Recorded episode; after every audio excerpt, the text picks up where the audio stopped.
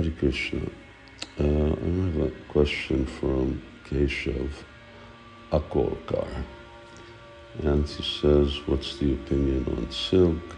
Should we wear it? Because silk kills many silkworms. Do we get sin? And is there reference to it in Shastra? Um, for those who do deity worship, generally silk is uh, almost compulsory. Silk stays pure. Uh, if you don't go into an impure place, uh, it does not become impure uh, just of its own, at least for the period of a month. Uh, on the other hand, cotton uh, is pure for a day. Things like art silk are, are never pure, uh, so they're never really uh, suitable.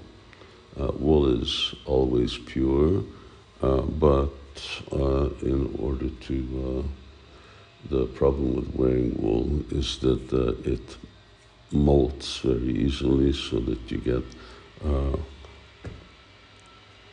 little pieces of uh, wool uh, being shed, uh, and that can go on to uh, the deity's food.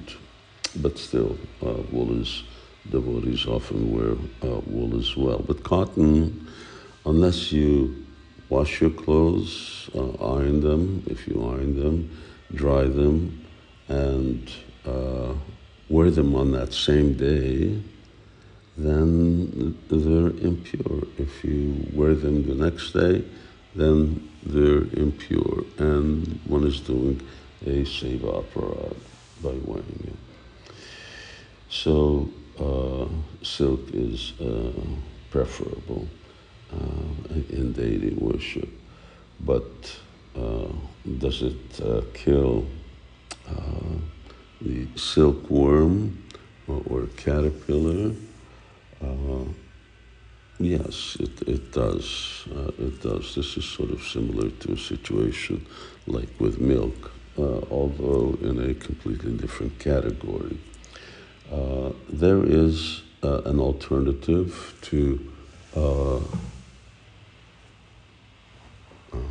violent silk, uh, and that is called ahimsa silk. Just like there's ahimsa milk, Uh, there's ahimsa silk.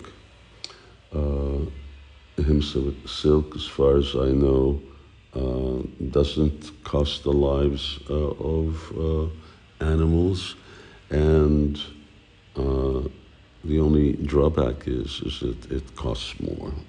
Uh, nonetheless, uh, it's available, and when we, you know, going to India and buying silk, we always bought Uh, ahimsa silk.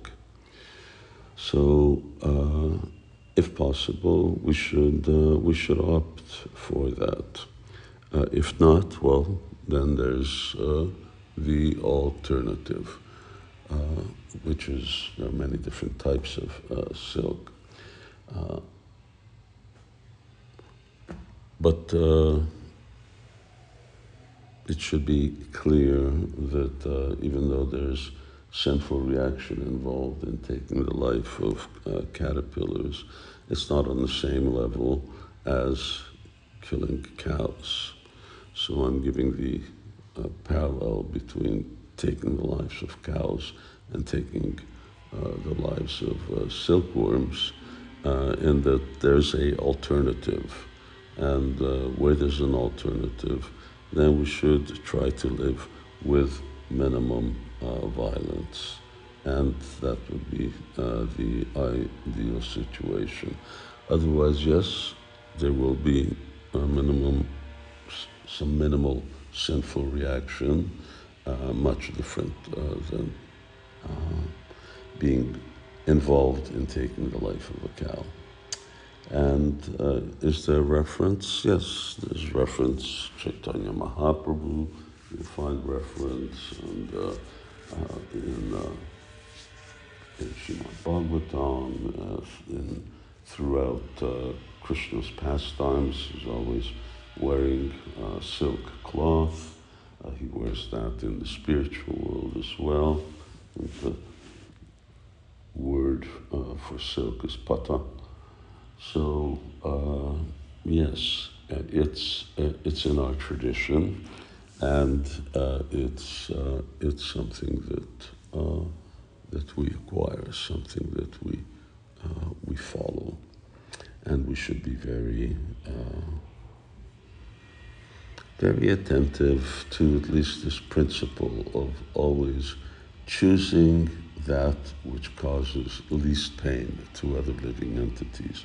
If we take the trouble to do that, then uh, certainly uh, our consciousness uh, will become freed from any uh, unnecessary uh, burden of uh, taking the life of others. Hare Krishna.